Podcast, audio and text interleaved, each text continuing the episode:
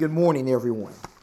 It's good to see you this morning. It is a blessing to be together in this place to worship God on the first day of the week. The first day of the week is my favorite day of the week because I get to worship God with the best people on the planet, which is the people of God right here in this place. I'm so happy to see all of you this morning.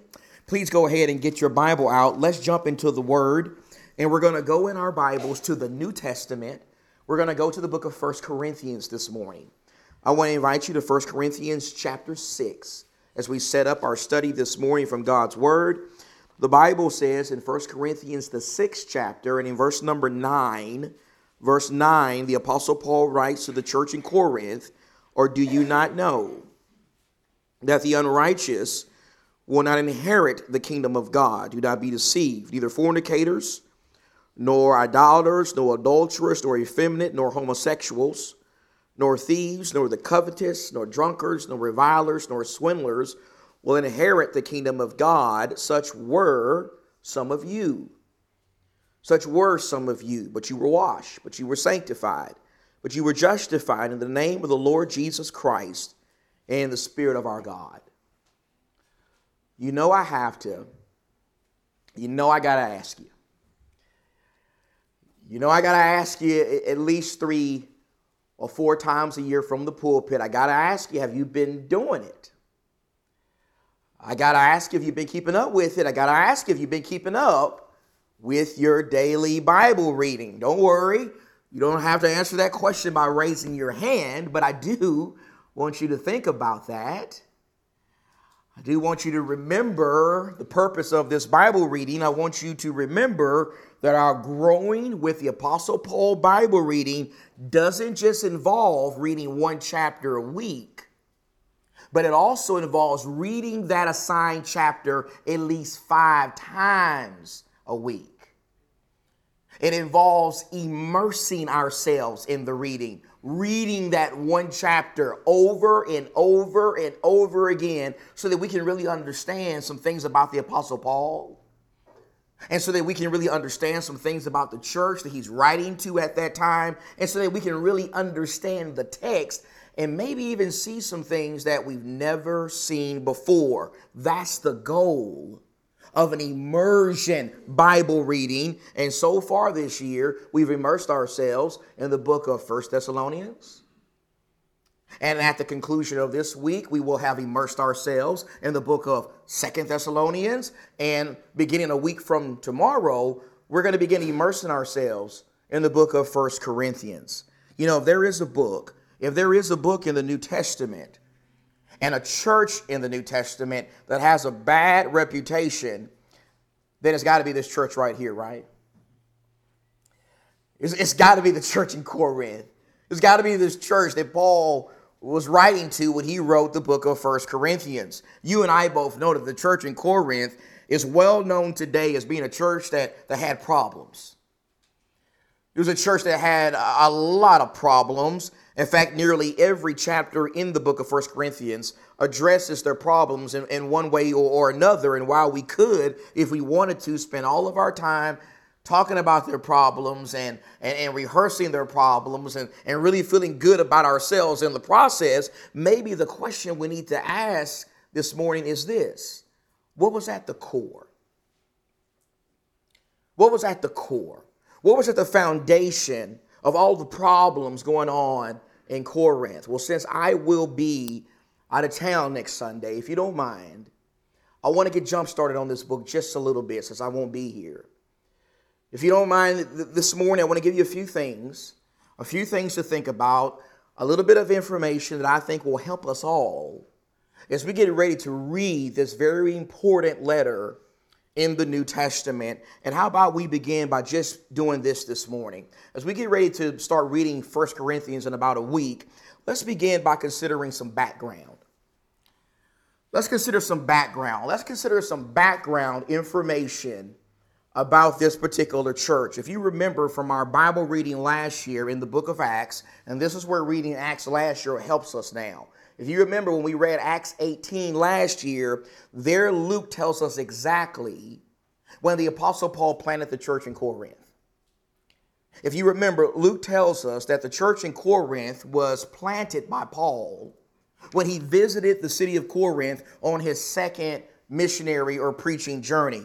Remember, after the Apostle Paul preached the gospel in prominent Macedonian cities like Philippi and Thessalonica, eventually he, he, made, his, he made his way to Corinth. Eventually, he, he visited a very prominent city in the region of Achaia, and the scripture tells us that he stayed there laboring in the gospel for about 18 months. That means Paul was there in Corinth for about a year and a half, and I can only imagine how he must have felt when he first entered that city. I, I can only imagine how he must have felt when he entered one of the bigger cities in ancient Greece a city that was bigger than even Philippi or Thessalonica, a city that had over 1 million people living in it, and it was immersed in Greek culture and the Greek way of thinking and living, and it was full of all kinds of wickedness. You see, we got to understand that in the ancient world, in the time of the Apostle Paul, the city of Corinth was a big city. It was a big city, just like Phoenix is a big city. And it was also a major city. It was a major commercial and port city. By that we mean that this city had a lot of money. And it had a lot of trade and a lot of entertainment. It had huge courthouses where cases were tried, and it had a lot of banks where, where people from throughout Achaia would come to those banks and they would take out loans to get money for their businesses. And it was well known for its pottery and its two massive theaters, one of which could hold about 18,000 people. This was a big city. It was a major commercial and port city, and it also hosted the famous Isthmian Games the Isthmian Games. Now, the Isthmian Games are very similar to what we know as the Olympics.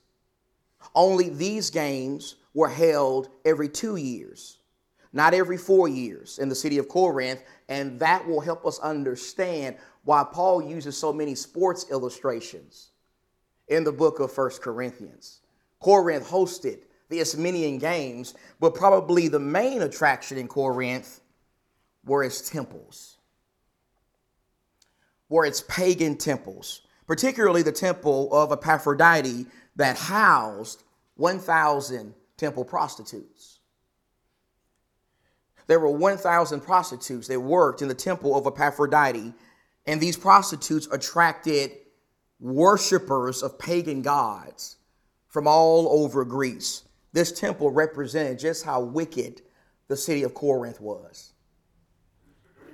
It represented just how evil and sinful and just degrading this place was in the ancient world. In fact, in this time, to even be called a Corinthian was a degrading was a degrading term. It was a demeaning term. It was very insulting for someone to call you a Corinthian because the Corinthians were known for living in a city that had a bad reputation. I mean, if we believe that places like Las Vegas and San Francisco and Los Angeles and New York are sinful places today, if we believe those are bad places, if the Apostle Paul was with us this morning and if he could talk to us, you know what he would say? He would say, Y'all should have been with me in Corinth 2,000 years ago. Y'all should have been with me when I visited the city of Corinth. San Francisco, Los Angeles, New York, Las Vegas, those cities combined aren't as bad as Corinth was. Corinth was an evil city. It was a wicked place, a place where all kind of sin and wickedness was taking place. But the scripture tells us that when the apostle Paul visited that city, he actually found a synagogue there. He didn't find a synagogue in Philippi, but he found, a, he found a synagogue in Corinth. He found people who were worshiping the one true God in Corinth, and he went in among those people. And he taught them about Jesus. He preached to them the gospel for several Sabbaths. And after a period of time, you know what happened? Some people were converted. Some people actually became Christians. Some people actually obeyed the gospel and they were brought into the church of our Lord. That brings us to the second thing I want us to understand about this book as we get ready to read it together. And that is, secondly, we need to understand some things about the makeup of this church. We need to know some things about the makeup of the church in Corinth. What kind of people were found in this church? Well, going back to what we read from the book of Acts, remember how, as Luke tells us about Paul's first missionary journey, not his second, but as Luke tells us about Paul's first missionary journey, Luke tells us that in the churches that Paul planted on his first missionary journey, in the churches of Lystra and Iconium and Derbe and Pisidian Antioch, the vast majority of people who made up those churches were made up of two different kinds of people. They were either Jews or God fearing Gentiles.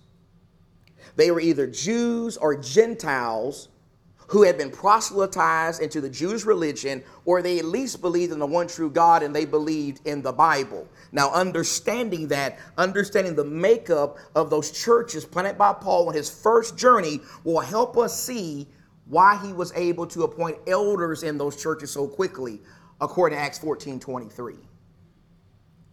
It will help us be able to see how elders were, were in those churches so fast. You see, because many of the men in those churches already believed in God and they kept the law and they had been living righteous lives for many decades because men like that were among the initial converts in that church, in those churches. Well, those churches in Derbe and Lystra and Iconium and Pisidian Antioch, they could get elders pretty quick. They were actually able to get elders in less than two years after Paul had planted those churches. Those churches were made up of men who were coming out of Judaism and they had already been serving God for a long period of time and raising their families to serve God. But that's not the kind of people who were who were part of the church in Corinth. That it's not the kind of people who made up the vast majority of converts in the church in Corinth. You see, while Acts 18 does tell us that there were some Jews in Corinth who obeyed the gospel and they became Christians, that chapter in the New Testament also tells us that most of the Jews in Corinth rejected the gospel. Most of them rejected Jesus. Most of them were very hostile and violent towards messengers of Jesus. This means that the vast majority of converts in the church in Corinth were not Jews or God fearing Gentiles or men who were ready to be elders in less than two years. No, the vast majority of converts in Corinth were people who were coming right out of the world. They were people who were just giving up a very wicked and sinful lifestyle. They were people who were just coming out of paganism and idolatry. They were people who had just given up the sins they were just read about in 1 Corinthians 6, verses 9 through 11 those were the vast majority of converts in the church in Corinth. And the reason I'm bringing this up to you is because understanding the makeup of this church will also help us be able to understand why this church has so many problems. It will help us be able to understand why Paul never mentions that this church had elders. This church wasn't ready for elders initially, like the other churches were. This church had problems because it was made up of different kind of people. You see, we got to understand that like many of the apostle Paul's letters, the First Corinthian letter is commonly called an occasional letter. You ever heard that terminology before? An occasional letter. First Corinthians is what you call an occasional letter. I think this is important for us to talk about because sometimes we get the wrong idea about Paul's letters. Sometimes we think that the Apostle Paul 2,000 years ago was just sitting down at a table somewhere and he was kind of bored and he picked up a pen and got out some expensive paper and said, Well, you know what? I got nothing else to do. I think I'll just write my buddies in Corinth a letter. I got nothing else to do. They hadn't invented cell phones yet, so I can't play Angry Birds. And so I'll just get out a piece of paper and I'll write a big letter to the Thessalonians talking about all kinds of uh, theology and all kinds of hard stuff for them to understand. That is not what was going on. That is not why Paul wrote 1 Corinthians. That is not the initial reason why he wrote this book. The initial reason why Paul wrote 1 Corinthians is because of an occasion. It was because of an occasion. It was because there was something going on in this church that he had heard about and he wanted to help them with their problem. And we see that in a couple of different places in the book. Look at 1 Corinthians chapter 1 and verse 11. In 1 Corinthians chapter 1 and verse 11, Paul says in verse 11, For I have been informed. I highlighted the word informed there in my, in my Bible. Paul says, Look, he's talking to the Corinthians. I've heard something. I've been informed concerning you, my brethren, by Chloe's people, that there are quarrels among you. Now, meaning this, that each one of you is saying, I have Paul, and I have Apollos, and I have Cephas, and I have Christ. Paul says, Hey, I've heard something. I've heard some, I heard some information. I heard some things from Chloe's, from Chloe's household. I've heard some things about you that are not good. That was the occasion for the letter. Now look at chapter 7 and verse 1.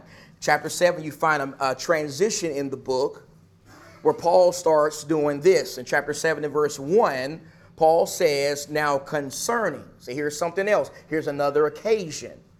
Now concerning the things about which you wrote, it is good for a man not to touch a woman, but because of immoralities, each one, each man is to have his own wife, and each woman is to have her own husband. Then he goes on to talk about a present distress going on at that time.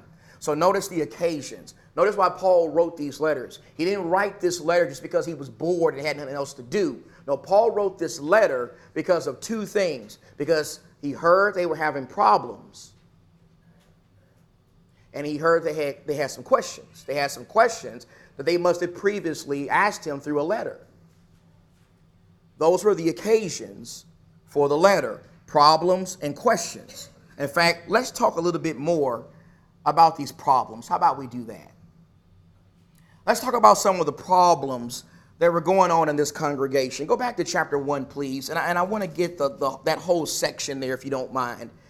In 1 Corinthians chapter 1 and verse number 10, after spending the nine verse, the first nine verses, saying some nice things to them, commending them, letting them know that they were the people of God and they were saints, they had been sanctified by the blood of Jesus Christ. Paul makes them feel real good in the beginning. But now he's about to blast them.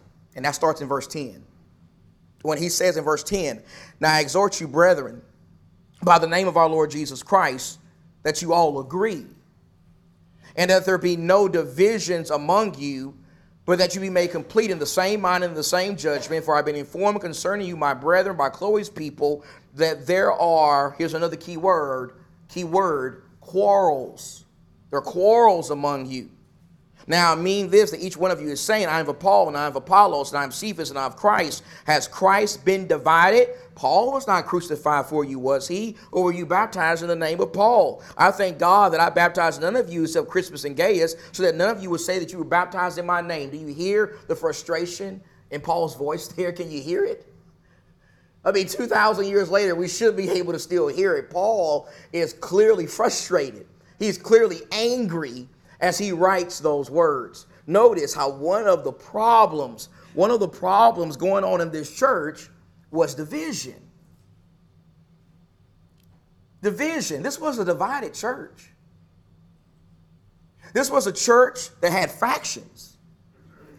It was a church that had quarrels. It was a church that had fusses and fights. It was a church that was more focused on exalting their favorite preacher than they were in exalting Jesus Christ, the King of Kings and Lord of Lords. This was a divided church, and I want you to understand that this idea of division dominates the first four chapters of this book. Don't miss that. The theme of division dominates 1 Corinthians 1 through 4. Paul blasts them he rebukes these brethren in this letter for being divided, but he doesn't just rebu- rebuke them for being divided, he also rebukes them for tolerating sin. They tolerated sin. That's 1 Corinthians chapter 5. In 1 Corinthians chapter 5, Paul says that I know something else about you, about you guys. I know that in addition to being divided, you're also in fellowship with a brother who's involved in incest. You're in fellowship with a brother who's in who's involved in sexual immorality with his father's wife. Paul says he knew that they were in fellowship with a brother in sin and they were doing nothing about it. They were turning a blind eye to that. They were ignoring that. They were even show, showing approval for that and celebrating that. Paul knew about their division. He knew they were tolerating sin, and he also knew that they were suing each other and dragging one another before the public courts. And he also knew that some of the stronger spiritually people among them were being arrogant towards those who had weaker consciences, particularly when it came to eating meats that had been sacrificed to idols. He knew that they were not considering each other when it came to that, and he also knew that they were perverting the Lord's Supper.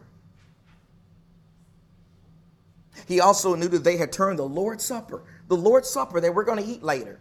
He knew they had turned it into a feast. They had turned it into a social feast, and they didn't even invite all the brethren to the party. They had abused and, and totally missed the point of this sacred act of worship. Paul says, I know you've been perverting the Lord's Supper, and he also says, I know you've been competing over miraculous spiritual gifts. You see, unlike what we can do today in local congregations at this time in the first century, Christians had the ability to perform miracles. Through the laying on of the apostles' hands, Christians could perform miracles. They could do things like speaking tongues, that is, start miraculously speaking in a foreign language that they had never been taught. They could speak in tongues, they could interpret the tongues, they could prophesy, heal, they could do all kinds of things that superseded natural law. And Paul says, I know you guys are in competition over that. They were in competition over spiritual gifts. It seemed like everybody in Corinth wanted to be a tongue speaker. Competition over spiritual gifts from God. But what I believe is at the foundation of all their problems is found in chapter 3. Look at chapter 3 with me in verse 1. In chapter 3, in verse number 1, Paul says this And I, brethren, could not speak to you as to spiritual men, but as men of flesh, as to infants or babes in Christ. I gave you milk to drink, not solid food, for you were not yet able to receive it. Indeed, even now you're not yet able, for you are still fleshly. For there is jealousy and strife among you. Are you not fleshly? And are you not walking like mere men? For when one of you says, I'm of Paul, and of another, I'm of Apollos, are you not mere men? What then is Apollos? And what is Paul? Servants through whom you believed, even as the Lord gave opportunity to each one. I planted Apollos watered, but God was causing the growth. So then neither the one who plants nor the one who waters is anything, but God causes the growth. Do you see what's at the foundation of their problems? Do you see it? Notice how at the foundation of all these issues, of all these issues going on in Corinth, seems to be immaturity. It seems to be spiritual immaturity. It seems to be the fact that they were not growing up. They were not growing up properly in the Lord. This church was a spiritually immature church, and I submit that that right there should hit us right between the eyes. That should hit us right in our hearts. That should really want to make us immerse ourselves in this reading because that goes exactly what our theme this year as a church, does it not? Notice our theme. Notice the theme our shepherds have given us this year. Our theme this year, it's about growth. It's about spiritual growth, spiritual maturity, and Paul talks about spiritual growth in those verses. Paul talks about spiritual maturity all throughout this book. And you know what that means? That means that out of all the letters of Paul that we are going to read this year, none may help us more accomplish our goal than this book right here. None may help us grow to maturity more than the book of First Corinthians. The book of First Corinthians is going to help us tremendously because it's going to show us that while this church had a ton of problems and a ton of issues and a ton of division, the solution to their problems was growth. It was spiritual growth. It was growing up, growing up in their thinking, growing up in their discernment, growing up in their behavior and in their love and in their imitation of Jesus Christ. This book is going to help us spiritually mature properly in the Lord. In fact, as you begin reading it in about a week, I want to ask you to do this. Will you please do this? I want to ask you to watch for some key lessons. I want to ask you to watch for some key lessons that are found in this book, okay? One lesson I want you to watch for as you read this book is I want you to appreciate how, according to what we're going to read, the Holy Spirit tells us that churches have problems. Churches have problems. Every church has problems. If you're looking for a perfect church, you're not going to find it because people are not perfect. All churches have problems. Churches in the first century had problems. And churches today also have problems. Now, the problems we have today may be a little bit different. For example, we may not have to worry about living in a city where you can go outside and look on the hill and there is a big temple where a thousand prostitutes are working. We may not have that problem here in Phoenix. And, and, we may not have to worry about competing over miraculous spiritual gifts because guess what? We don't have miraculous spiritual gifts. And we may not be debating over whether or not we should eat some meat that's been sacrificed to an idol or whether or not a Christian should marry right now because of a present distress. We may not have to deal with that kind of stuff today, but you know we still can deal with? We still can deal with division. We still can deal with division. We still can deal with people getting mad and upset about something because they're not getting their way over a matter of judgment. We still can start competing with each other over the none miraculous gifts that God has given us in the church. And we still can fall into the trap of tolerating sin and turn a blind eye to sin and minimizing the seriousness of sins committed by brothers and sisters in the church because we don't want to make them mad. We don't want to run them off. We can still deal with that stuff today. And we can also still fail to consider each other and be humble towards each other. And we can also form factions in the church. And we can also be arrogant towards each other. And we can also stop growing spiritually, like the Corinthians stopped growing spiritually. You see, today we can have problems. We can have many of the same problems that were going on in Corinth, and we're going to see that when we read this book. But not only will we learn that churches have problems from this book, we're also going to see that God has solutions. God has solutions. The Apostle Paul offers solutions to the problems going on in Corinth. And let me just say that the solutions that Paul offers are very different than the solutions we, we offer today.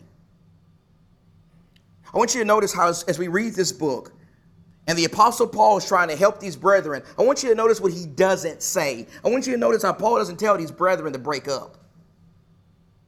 He doesn't tell them to split up. He doesn't tell them to divide up their talent pool and their resources and start a bunch of other little small congregations all throughout the city of Corinth. Paul doesn't tell the brethren to do that kind of stuff you find going on in 21st century America in the churches of Christ. Instead, look at what Paul says. Look at what Paul says in chapter 1 and verse 10. In chapter 1 and verse 10, again, Paul says, I exhort you, brethren, by the name of our Lord Jesus Christ, that you split up and start another little small church across town. That's what you do. Remember, this is a big city, right? Why not just do that? Well, Paul didn't say that. Paul says that you all agree and that there be no divisions among you, but that you be made complete in the same mind and the same judgment. That's what Paul says. Look at chapter 4 and verse 6.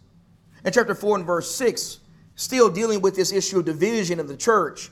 And Paul says, Now these things, brethren, I have figuratively applied to myself and Apollos for your sake, so that in us you may learn not to exceed what is written, so that none of you will become arrogant and behalf of one against the other. What about this problem with sin in the church, with this brother who's involved in incest? Look at chapter 5 and verse 2. Chapter 5 and verse 2 says, You have become arrogant and have not mourned instead, so the brother who has done this deed would be removed from your midst. Go to chapter 11. Look at verse 1 of chapter 11. Chapter 11 and verse 1. Paul says, Be imitators of me just I also am of Christ. Now I praise you because you remember me in everything and hold firmly to the traditions to the traditions of the apostles, just I delivered them to you. And you know the famous section found in 1 Corinthians about love, don't you? You know that section. Look at chapter 13.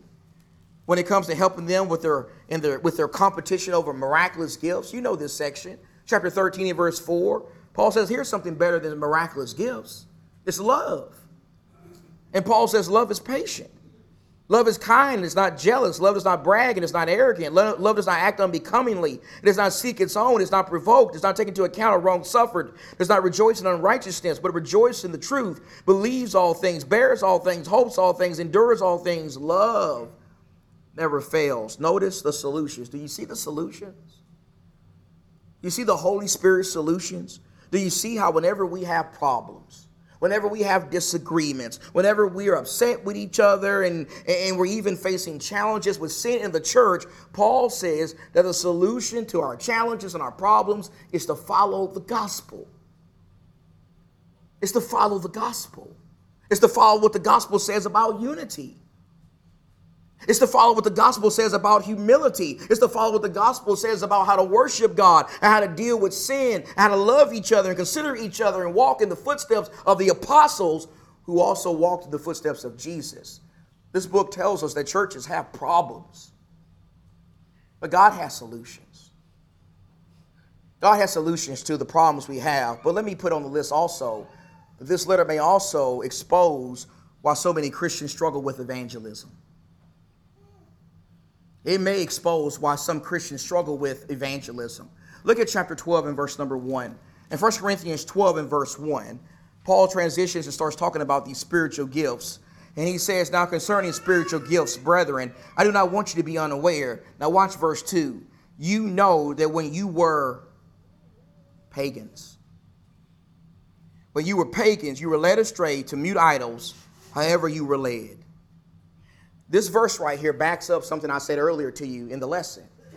It backs up the fact that the vast majority of people in this church were not Jews or God fearing Gentiles. They were not Jews or men who were ready to be elders in just a couple of years. Instead, the people who were in this church were people who had just left the world.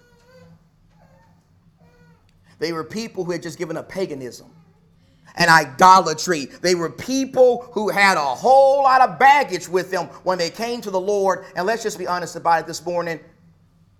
We don't like that very much. We, we, don't, we don't like that very much. We, we kind of struggle with people like that today. We're often impatient with, with people like that. We're, we're often uncomf- uncomfortable with people like that. We're often uncomfortable when, when people join a church and they got baggage. They're not like us.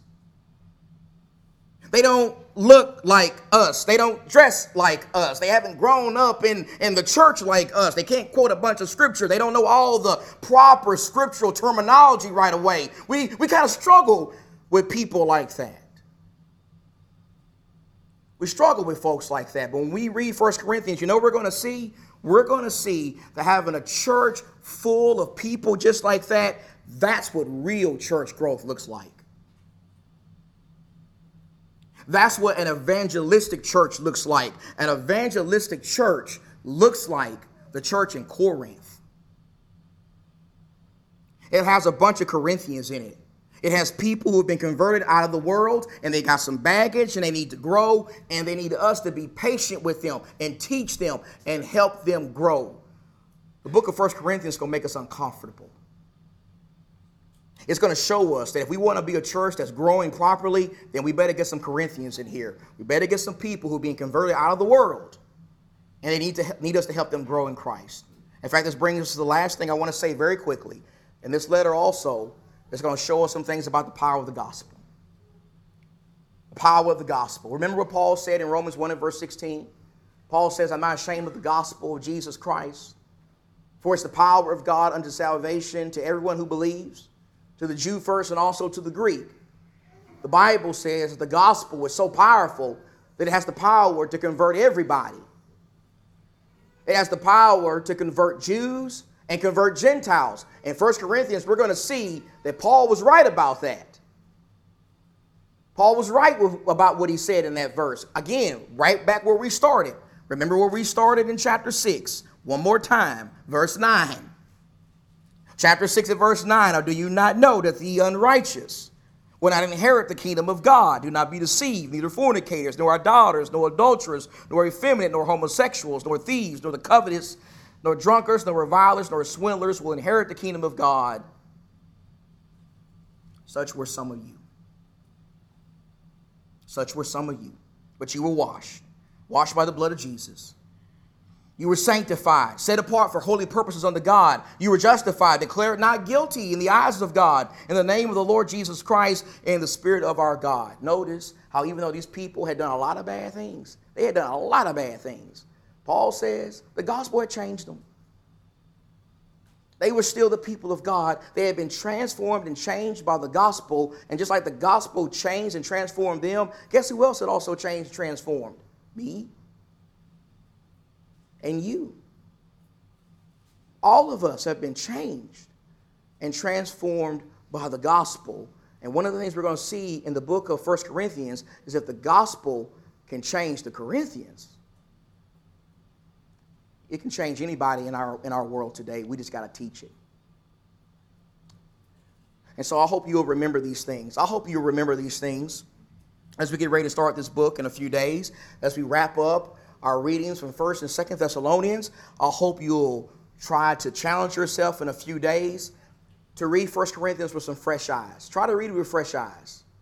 Try to immerse yourself in the reading. Understand Paul. Try to understand the church. Try to understand the makeup of the church. Try to understand the problems that they were dealing with. I think that'll help us all in our service to the Lord. In fact, maybe there's someone here this morning and you say, Well, I want to be part of the same church that the Corinthians were part of. I want to be part of the Lord's church. I want to be part of the kingdom of God that we've been talking about today. Well, you can do that. You can be transformed by the gospel in just a couple of minutes. If you're willing to believe in the Lord Jesus and repent of your sins and obey his commandment to be baptized for the remission of your sins. We will immerse you in the waters of baptism, or if you're a Christian here and you know you haven't been living that faithful Christian life, maybe you've been living like the Corinthians were living before they came to the Lord. Whatever spiritual need we, you may have this morning, let us help you with that as we stand and we sing together. Take my life